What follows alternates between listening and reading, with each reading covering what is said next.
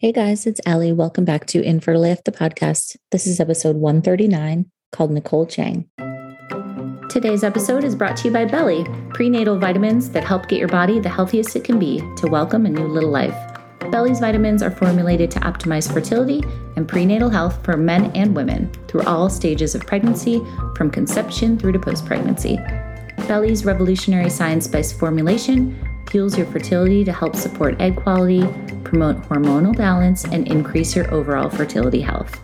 Beli for Men prenatals are specially formulated with clinically proven nutrients optimized to help increase sperm count, help improve sperm morphology and motility, and boost overall fertility. To get started with Beli, go to belibaby.com and use code ALI15 for 15% off your first month of either Beli Women or Beli Men. Again, it's belibaby, B E L I B A B Y dot com, and use code ALI15, A L I 15, for 15% off. Thanks, Beli. All right, guys. So, welcome back. Our guest today, Nicole Chang, is still in the midst of her infertility journey. So, she wanted to share with you guys what's been going on with her because she wanted to make anybody going through this feel less alone which, as you know, I am a big fan of doing as well. So today she's going to tell us what she's been through so far the puzzle of infertility, as she calls it, finding out she had stage three endometriosis, a chemical pregnancy that she had, two unsuccessful transfers when she finally did do IVF, an IUI also that didn't work before that, and then taking a break and kind of where she's at right now. So at one point, she says she asked herself, Am I ever going to get pregnant? And I know that so many of you can relate to that. So without further ado, this is Nicole's infertility story.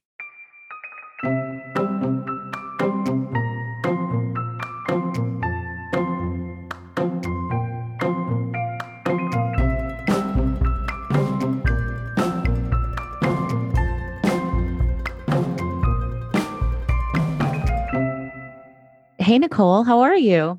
I'm doing great. How are you? Good. Thank you so much for doing this today. I can't wait to hear all about your story. Yeah. Let's just start at the beginning. Tell me about when you started to think about having kids. Where were you like mentally? And did you always want to be a mom? Yeah, I have always wanted to be a mom. I came from a huge family, and growing up, I was always surrounded by tons of cousins and kids. And I think I always just knew that I wanted to have kids of my own. And I really didn't think about it specifically, I would say, until I met my now husband. And when I met him, he already had a daughter who was seven at the time. And when I saw how he was with his daughter, I was just like, this is the person that I mm. want to have a family with. And he's mm-hmm. a great mm-hmm. father. And we fell in love. And by the time I think we've been together now three years. And I would say in the last two years, I mean, year two of our relationship, I knew I wanted to have kids for sure with him. And he wanted to as well. He wanted a big family. He also grew up in the, a big uh, family as well and had a ton of cousins and siblings. And so we shared that value. And both of us were like, okay, we're ready to have kids tomorrow. Like, mm-hmm. let's just mm-hmm. go do this. There's nothing better than seeing a guy with his, you know, being a dad. I feel like that's so attractive and just like wonderful. It is. It um, so is. And it's like give me a little reassurance too. Like, okay, he's he he's can do done this. this. And so he yeah. can teach me. Yeah. Okay. So what happened when you guys started to try? Yeah. So I I mean, when I grew uh, growing up, my mom always was kind of the person that I would go to for advice about when I have children, you know, what should I do? And she had three children as well. And she's like, you know, when I got off birth control, I got pregnant right away mm-hmm. each time. And so I thought for me, that would be the same exact thing. All my friends were having babies at the time. And I think I was 33 when I first officially got off birth control. And I went to the doctor and they're like, yep, if you want it, I went to my OBGYN. They're like, yeah, just get off birth control and try. And that's it. So I was like, okay, mm-hmm. don't really know what that exactly means, but I kind of think I know what it means. And, you know, that's, we started trying right away after I got off birth control. It was a couple yeah. years ago now at this point. So you went off birth control and then did you guys started trying right away? And I'm guessing it didn't go as planned. It did not. Yeah. And I'm one of those type A people where if something doesn't happen right away, I need to figure out a solution. Mm-hmm. And I got off birth control and I think we tried for a good like couple months. And I didn't do any like it was I checked the pregnancy test. Like I, I kind of knew that part of like, hey, you wait, you know, your cycle, and if you don't get your period, you check. But I was getting my period pretty much like clockwork every month.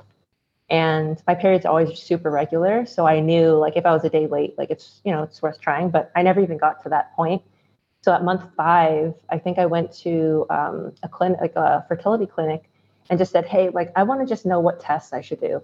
Mm-hmm. And is there anything I can even test for to see like what my fertility even looks like?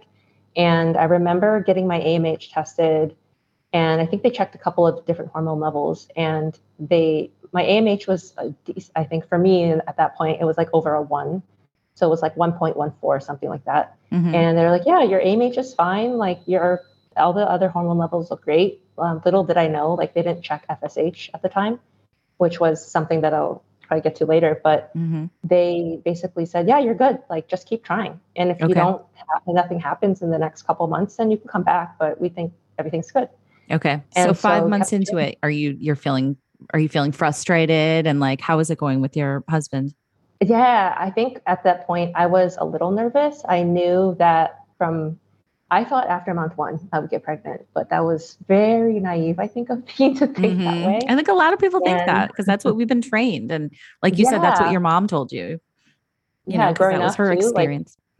You think you're going to get pregnant if you're just not on birth control. So you just right. Like, hey, if a guy looks at you, you're going to get pregnant. Totally. So I'm like, oh, okay. But um, I ended up just keep. You know, I kept trying. In month, I think, so I want to say like month eight, I was like, okay, this is still like this doesn't something doesn't feel right. I don't know what about it. It just didn't feel right. And I ended up going to see a reproductive endocrinologist just to see if there were more there were more pieces of information that I was missing. Yeah. And that something you. wasn't telling. Yeah. I was like, I have to know something. Something feels up. I don't know what it was, but something felt off. Yeah, I think so. a lot of us women, you know, you can kind of tell when something's going on with your body. You have that gut feeling. I just knew something was up. I didn't know what, but I just had a feeling like I needed to do more instead of just keep waiting. Yeah. So what happened? To- what did they say? Yeah, so I ended up going to a reproductive endocrinologist, and she suggested that I do day three testing and some more blood work, so just more in depth testing than the previous clinic had done. And she did test day three FSH, which mm-hmm. for me was so new. I didn't even know what FSH was. And so for me, that came back pretty elevated mm-hmm. for my age for where I was at. Usually it's supposed to be pretty low, and mine was like a 13 okay. at that point, which for her it was like just elevated. So it wasn't like a no go. Like that's just an indicator. She said that my eggs might be compromised in terms of quality or that there's something going on where yeah potentially my egg quality wasn't as good as it could be um, mm-hmm. for my age at that point right so how did it feel to hear that diagnosis and like what did you think I felt scared and yeah. I didn't even know that that was a thing. And like, was there something I did wrong? Like, have mm-hmm. I been mm-hmm. just trashing my body and now this is what I'm getting in return? And I've been just not, you know, doing, I just felt like it was my body. And my husband got his sperm checked out and all that was great. And mm-hmm. he's older than me too by six years. And so okay. I was like, what is happening? Like, I thought that by getting off birth control now in my 30s, I thought that it would be okay. But now when she was telling me like, hey, if we did, I, I recommend you just go straight to IVF. Okay. If this yeah so that yeah so, probably get to that later but did you have any friends who were going through ivf or anybody that you knew closely that had gone through it zero no yeah. family members no friends and also i didn't really want to tell anybody it felt weird to talk about that mm-hmm. because nobody else had mentioned it to me and so i didn't really want to share that with anyone at first. I felt kind of embarrassing, I think, in the beginning. Mm-hmm. And like I did something wrong. And yeah, I just told my husband, like, I don't know what we're going to do. Like, I don't even know what this means. Like, right. can we get pregnant naturally? Probably, but is it going to be harder? Sounds like it. Do we want to wait around? All these just questions that I didn't even know I needed to ask. Totally. It's so funny how one day you can just go from thinking your life is going to go one way and then you're thrust into this totally different situation and you're like what the yeah. hell like what happened um, right. and i think it it's was- so common that you thought that something you know you felt kind of broken or you felt like something you did something wrong and i think so many of us feel that way of course that's what i thought too like oh my God, I shouldn't have drank so much in college, or, you know, I shouldn't have done X, Y, and Z. And, you know, it turns out that, of course, you know, lifestyle has something to do with your health and fertility, but most of the time it's it's something bigger than that, obviously. Yeah. Um, oh, yeah. Okay. So you are like 34 at this point? Yes. Okay. And your yes. husband, you said, was older. So did you feel like the clock was ticking? Like there's that, you know, 35 is like the age where things really start to plummet. No, yeah, no, I totally agree. I, I felt that that cliff was approaching. And every time I would talk to different people and my family too, like a lot of the women had children in their 20s. And my mom was done having all three children, three of her children by 34. Wow. So I was like, oh man, like I'm really behind, I guess, like mm-hmm. this party. But I think for me, I definitely felt the clock ticking pretty loudly, especially after that FSH um, discovery. So I just felt rushed because I don't, I wanted to have more than one child too. So I didn't really put all the puzzle pieces together because you have to have a certain amount of time too before each child. I also mm-hmm. naively didn't know that. I didn't know that you're supposed to wait this period of time. It makes sense now that I think about it, but I don't know. I just I feel like I didn't know anything. Right, like between cycles, you mean? yeah, yeah, yeah, completely. It's okay. waiting. There's a lot of waiting involved. so much waiting, so much out of your control. So were you guys like, okay, let's do IVF, or was there discussion to be had before you went down that road? Yeah, I think for me, I wasn't ready to do IVF at that point, but I wanted to do something a little more proactive versus just trying naturally. So we opted to do an IUI for our first kind of assisted reproductive I guess choice. Mm-hmm. And after that, if well, we decided that if that didn't work, we would go straight to IVF. Mm-hmm. And that the, the, IUI definitely didn't work. mm, so I was a little bummed. Yeah, that's okay. I know there was a super low chance too. So I knew, like, I went in going to, I did research, I talked to my doctor, and she's like, "Yeah, that's you know, there's like a pretty, it's a, it's a chance, but it's not as high as IVF. Mm-hmm. So in my mind, I was like, okay, let me baby step it in and I'll go to IVF after. So IVF was the next path when the IUI didn't work. It's like, let's go get all the eggs out and see what happens. Mm-hmm. Um, I knew I wasn't going to get a ton of eggs just based on the FSH conversation I had with my doctor, that it's possible that my eggs wouldn't respond and that I'd get not that many out. Mm-hmm so I was I was like the time is of the essence. I'll just let's just do this now. Like I'd rather just not wait. Right. Okay. So so did you just start right away? Yeah, so right after the IUI, the I got the big fat negative. I decided to go into IVF right away and do my first egg retrieval and I did a lot of research on my own and also listening to a lot of podcasts, of course, mm-hmm. and learning about what IVF was like. And I ended up doing, let's see, my first cycle in December. Um, so I was still, did I turn, turn? I think I might have turned 35 at this point. Okay. Um, December 2020? Yes. Got it. Sorry, so 2019. Oh, no, 20. 2020. Sorry. I'm losing track of time. 2020. I know. I know. It's like, what year is it? I was like, it was definitely during the pandemic. So yeah, it was 2020. Okay. Yeah. And, so making uh, a, IVF- a shitty year even shittier. yeah, yeah. It was uh, not so not so great, mm-hmm. but yeah. So the IVF cycle was, uh, for all intents and purposes, like I think it went well. Like I responded decently to the medication.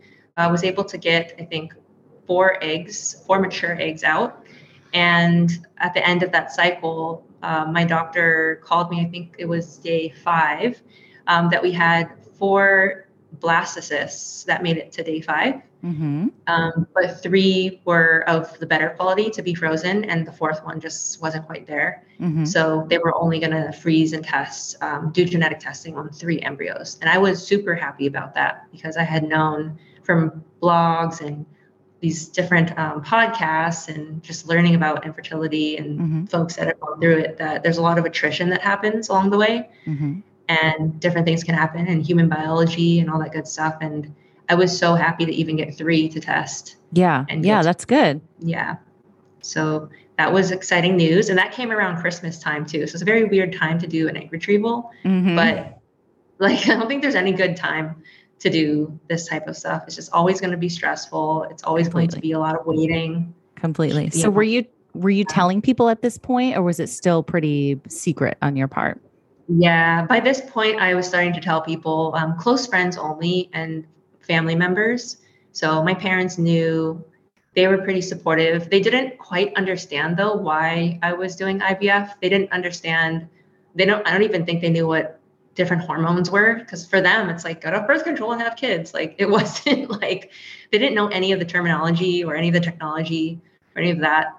And so it was just hard to explain it to them. It's just like they kind of knew maybe people in their lives that might have gone through it, but they didn't know it really in depth. So mm-hmm. they just knew I was going through like some a procedure to get my eggs out basically and and make an embryo with with my husband's sperm. Right. Okay. So what happened next?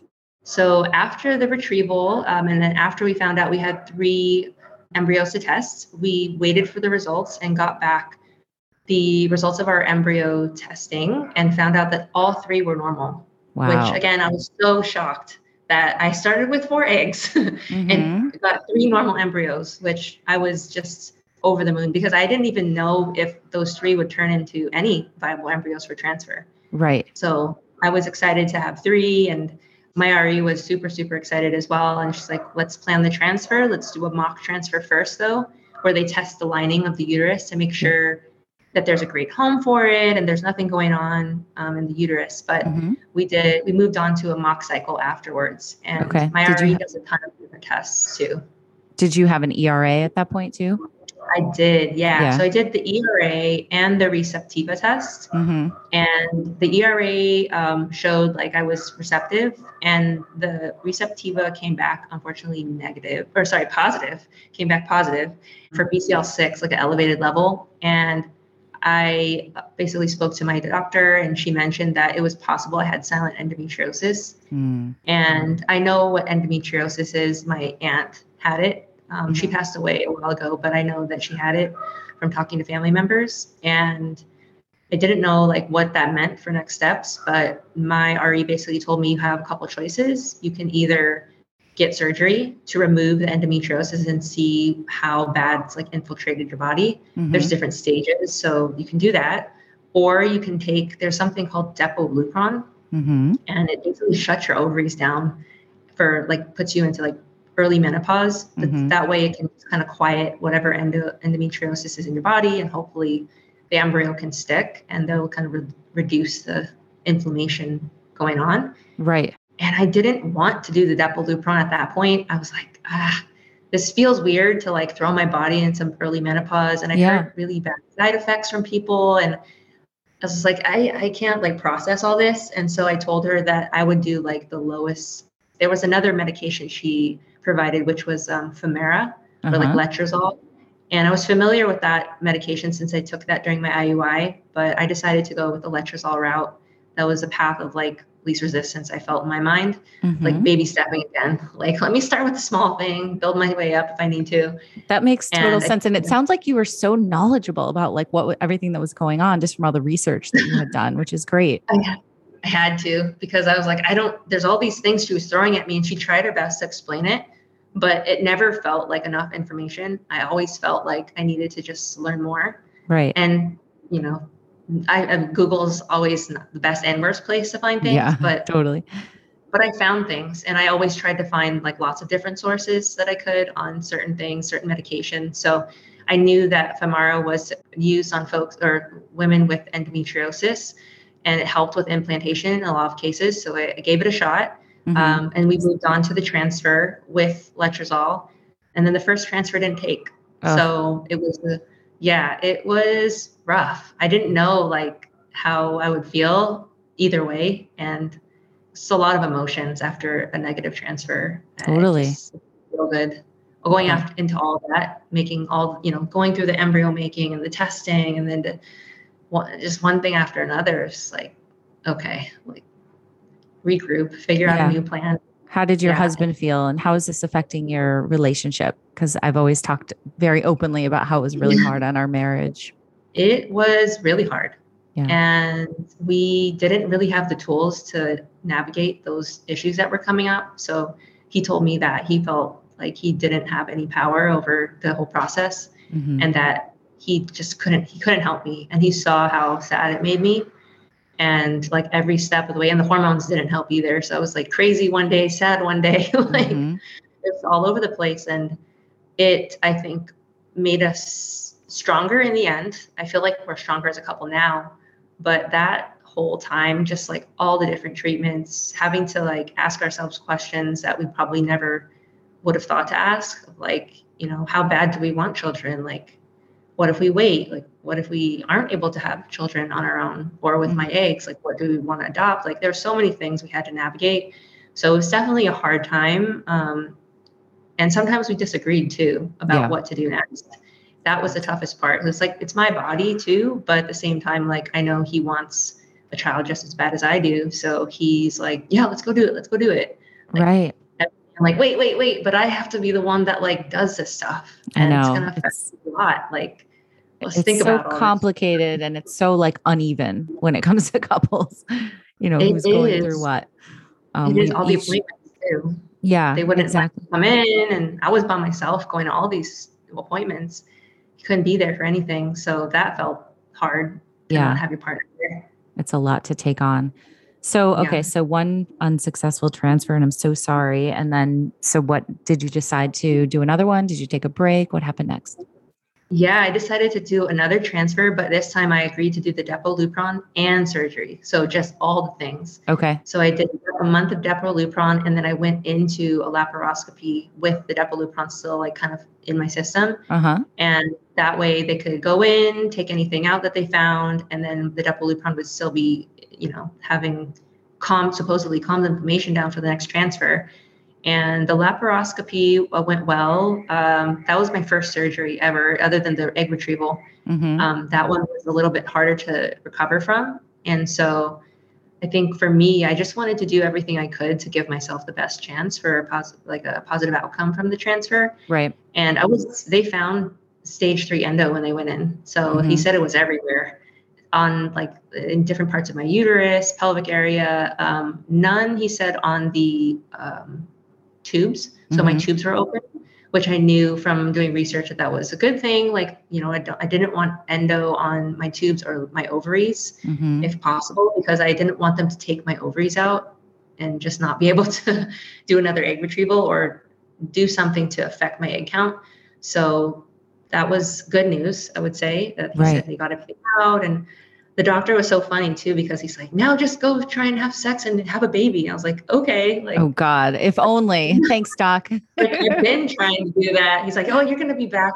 And I, you know, I felt really hopeful, like that he said that, but yeah. at the same time, like, okay, like I've been trying to do this. Like, we'll see. So I take everything with a grain of salt now with doctors. Like, I'll see what happens. Like, I know. I know. It's like we talk about this infertility rally or group too. Is like doctors are human you know they don't have all the answers and like sometimes we right. forget that. I, I certainly put my doctor on a pedestal and it's like he's god he knows everything. Right right. But it's you know sometimes they yeah. don't know and this is infertility is such an indirect like science and everybody's so different. I think it's it's so it's so complicated and it's hard for them to sometimes know exactly yeah. what to do and what's going on. Yeah yeah but um, after the surgery went right into the next transfer okay and quickly. So did the transfer with my second normal embryo and did all the things and it ended up negative again. And so I was like, oh, I can't like this is a lot. Yeah, that's hard. Bad. Like I can't like am I gonna ever get pregnant? So right. that's just like negative. It wasn't even like I like I don't want to like have a positive miscarry. I um, that actually happened um, early on. Like I had a chemical pregnancy. Like yeah, I was going to ask you about that. So Yeah, in your email you said that you did have a chemical pregnancy. So that was before you started IVF? It was, yeah. It was before I even went to the RE. That's actually what spurred that. Yeah, it was that and not having gotten pregnant, but and stayed pregnant. It was the chemical because now I'm remembering it was the actually the month of the pandemic that it happened.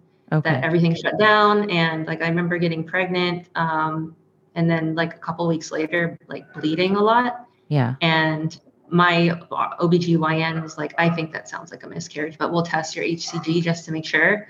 And then sure enough, like the HCG was so low at that point by the time I came in for blood work. It was, I didn't even know what a chemical pregnancy was either. Was I know. I had never heard of it before I had one either. Yeah. I thought I was just going to be pregnant and have my baby, but that did not happen. Mm-hmm. Um, but yeah, a lot of things just learning along the way about my body, about how human biology works, how pregnancy works. Mm-hmm. There's just so many different things. And so, yeah, so by the time I did my second transfer, that was like three, it felt like three losses in a row. Yeah. That's what it felt like.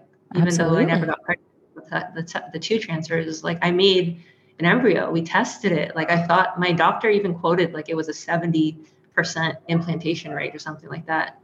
And like, okay, so am I just like doomed? Am I unlucky each time? Like, am I that one third that's just not getting a positive? Mm-hmm. So yeah, I just didn't I didn't feel great after that second transfer. And I told my doctor that I just needed to take a break right. like a full just uh, nothing. We have one we had one embryo left and we still do right now but she recommended another retrieval to get more eggs before we go into another transfer with just one.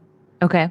So when so, you just so sorry just backtracking a little bit. So when you decided yeah. to take your break are you're on the break right now? Oh yeah. So when was that? Okay so it probably was a good I want to say I'm again I'm losing track of time. Okay, that was in 2021. We did the last transfer, I believe in April. No, May was the last transfer I did. I took a break. I ended up actually getting a new job, mm-hmm. um, which covers fertility and it covers uh, like an IVF cycle, a full IVF cycle and that's awesome. Yeah, and meds. And the first time around, it was all out of pocket, so no right. insurance coverage. And when I found that out, I got the new job in August and I decided to do a retrieval um, using that insurance. Great. And so I actually am just coming out of my retrieval cycle. Okay. So I'm waiting. I did the retrieval this past Saturday. Oh, wow. And got a similar amount of eggs. I've uh, got five this time, though. So that's great. One more than last time. Mm-hmm. and we're just waiting now till Friday to see what makes it to day five and six. Wow. Okay next. Yeah. So we're ready to get back on the horse and do this thing again. Okay. So you still have the one embryo on ice, right? Mm-hmm. And yes. then you have this other retrieval kind of mid, or you're in the midst of it.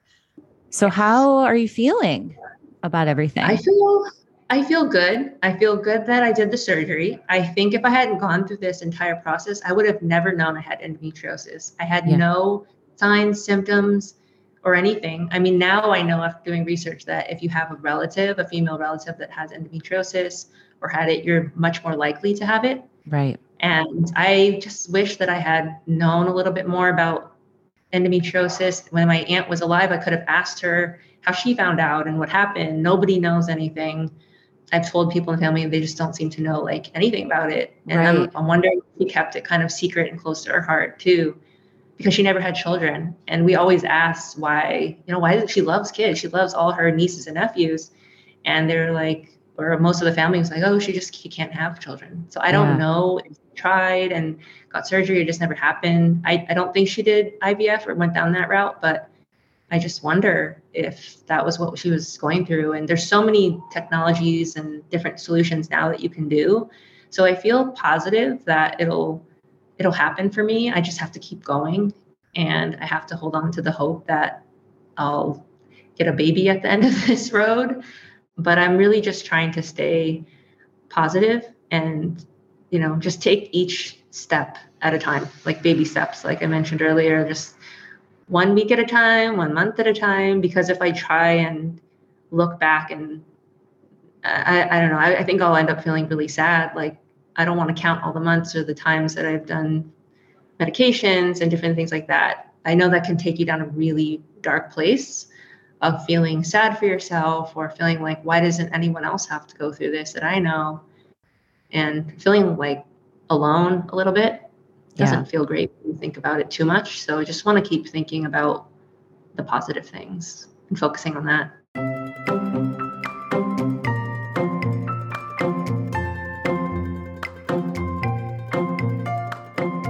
All right. Thank you so much for listening today, guys. I am so appreciative for of each and every one of you.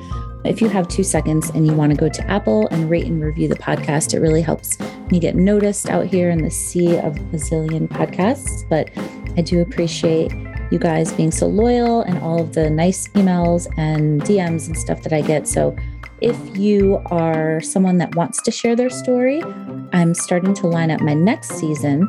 And you can email me at infertileafstories at gmail and tell me what's going on with you.